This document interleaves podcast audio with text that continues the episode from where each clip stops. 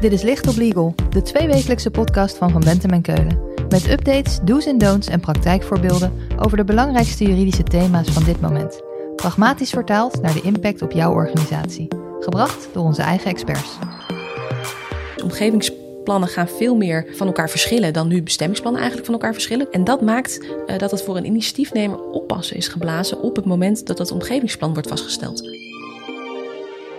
Als je aan de slag gaat met een bouwproject, dan moet je je houden aan het bestemmingsplan. Maar het komt natuurlijk voor dat je wil afwijken van wat er in het bestemmingsplan staat. Daar biedt de wet nu tal van mogelijkheden voor. Als de nieuwe Omgevingswet in 2022 wordt ingevoerd, wordt het allemaal een stuk simpeler. Dan komen er nog maar 2 mogelijkheden om af te wijken. Maar wordt het echt zo simpel? Daarover praten we deze keer in Licht op Legal met Merel Holtkamp. Zij stelt zich even voor. Mijn naam is Merel Holtkamp. Ik ben advocaat bestuursrecht en omgevingsrecht bij Van Bentem en Keulen. Ik ben sinds 2013 advocaat. En ik werk veel voor initiatiefnemers en voor gemeenten die bouwprojecten ondernemen of andere initiatieven in de openbare ruimte of in hun eigen ruimte willen realiseren. En Merel geeft sinds de nieuwe Omgevingswet in 2016 werd aangenomen lezingen over dit onderwerp. Ze houdt zich dus al jaren bezig met het omgevingsrecht en wat de overgang van de nieuwe wet betekent voor gemeenten en bedrijven. Merel, om af te trappen. Als ik wil afwijken van een bestemmingsplan, hoe zit dat op dit moment? Ja, eigenlijk heb je 5 verschillende opties om van een bestemmingsplan af te wijken. Je hebt de binnenplans omgevingsvergunning, je hebt de kruimelregeling, je hebt de omgevingsvergunning met ruimtelijke onderbouwing, je hebt een partiële herziening van het bestemmingsplan, ook wel een postregelplan genoemd, en je hebt het projectuitvoeringsbesluit uit de crisis- en herstelwet. En in het huidige stelsel is de kruimelvergunning erg gewild.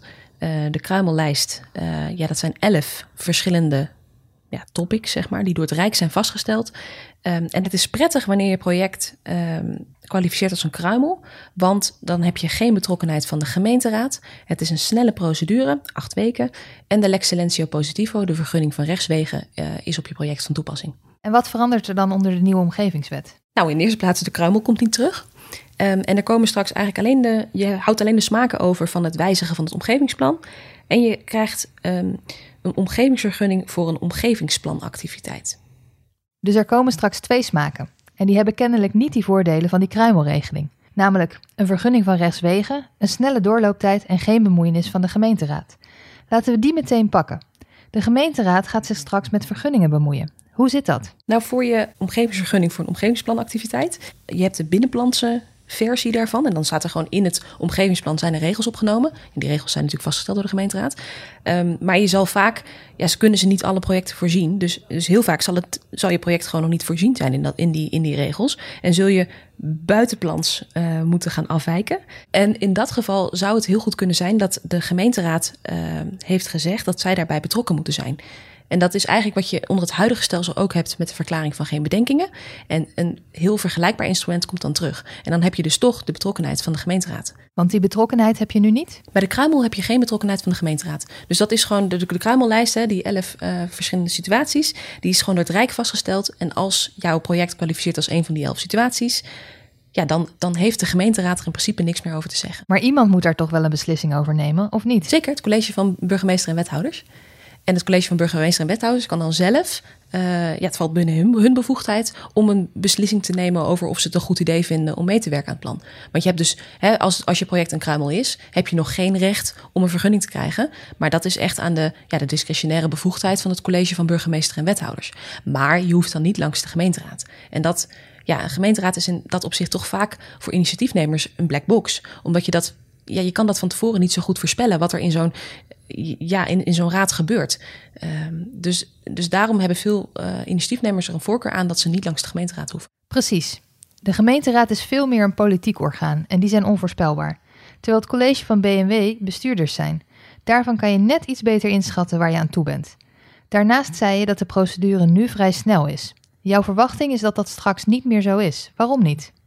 Nou, de procedure voor de kruimel is gewoon 8 weken. Dus dan heb je 8 weken beslistermijn. En dan moet er dan ook eigenlijk in die tijd moet het college van B&W zorgen dat ze van de aanvraag zeg maar ook een vergunning maken. Een weigering of een verlening. En straks is eigenlijk de categorie gevallen waarin de reguliere procedure van toepassing is, die is veel groter. Dus er zijn veel meer situaties waarin volgens de wetgever een beslissing binnen 8 weken moet worden gemaakt. Alleen tegelijkertijd zijn in het wetgevingstraject van de Omgevingswet zijn daar wijzigingen in gekomen. En het meest belangrijke, denk ik, is een amendement bij de invoeringswet die is aangenomen. Dat de gemeente de uitgebreide procedure, voorbereidingsprocedure, van toepassing kan verklaren op een aanvraag om zo'n omgevingsplanactiviteit, zo'n buitenplantse omgevingsplanactiviteit, als zij vinden dat het project aanzienlijke gevolgen heeft en als naar verwachting verschillende belanghebbenden bedenkingen zullen hebben. Ja, en ik kan je vertellen dat bijna alle zaken die ik doe, daar kan ik wel van zeggen, ja, het heeft aanzienlijke gevolgen, het is een groter project. En ook in de buurt ligt het niet altijd even goed. En dan ben je dus toch eigenlijk weer een soort van terug bij af. Namelijk dat je die uitgebreide procedure weer hebt opengezet. Plus, er wordt een deur opengezet om een veel uitgebreidere procedure in gang te zetten. Wat daar misschien ook nog op van invloed is, is dat de vergunning van rechtswegen er straks niet meer is. Ja, dat klopt. Want ik zie bij de kruimel dat daar de vergunning van rechtswegen op van toepassing is. Ja, de meeste initiatiefnemers zijn daar helemaal niet op uit om een vergunning van rechtswegen te krijgen. Maar ik zie het echt wel als een stok achter de deur die een soort van druk op de proceduretijden houdt. En ook voor gemeenten zelf geeft dat duidelijkheid over dat het in die periode van 8 weken moet passen. En dat verdwijnt straks gewoon. Gewoon het hele instrument van de vergunning van rechtswegen is straks niet meer van toepassing op het omgevingsrecht. En nu zit ik bij een bedrijf op mijn juridische afdeling. Hoe houd ik dan grip op dit proces? Er zijn wel mogelijkheden, maar dat zit eigenlijk veel meer in het proces. En eigenlijk in het soort van omgevingsmanagement. En dat je moet weten wat de harde kaders zijn waarbinnen de wet zegt dat de gemeente moet handelen. Alleen dat is niet een makkelijke magic cure vanuit een juridisch trucje of zo. Dus dan komt het veel meer aan op dat je goed communiceert, dat je het dossier goed opbouwt, dat je een goede relatie hebt met de behandelend ambtenaar, dat je met elkaar heldere afspraken maakt en daar ook van kan zeggen als die afspraken niet worden nagekomen. Van ja, maar jongens, weet je, uiteindelijk is dan... Ja, je hebt dus niet meer de escalatie van de vergunning van rechtswegen, maar je hebt nog wel dat je de gemeente in gebreken kan stellen als de beslistermijn wordt overschreden. En dat je dwangsommen... dat de dwangsommen verbeurd kunnen worden door de gemeente, of dat je een beroep niet tijdig beslissen bij de rechtbank aanhangig kan maken.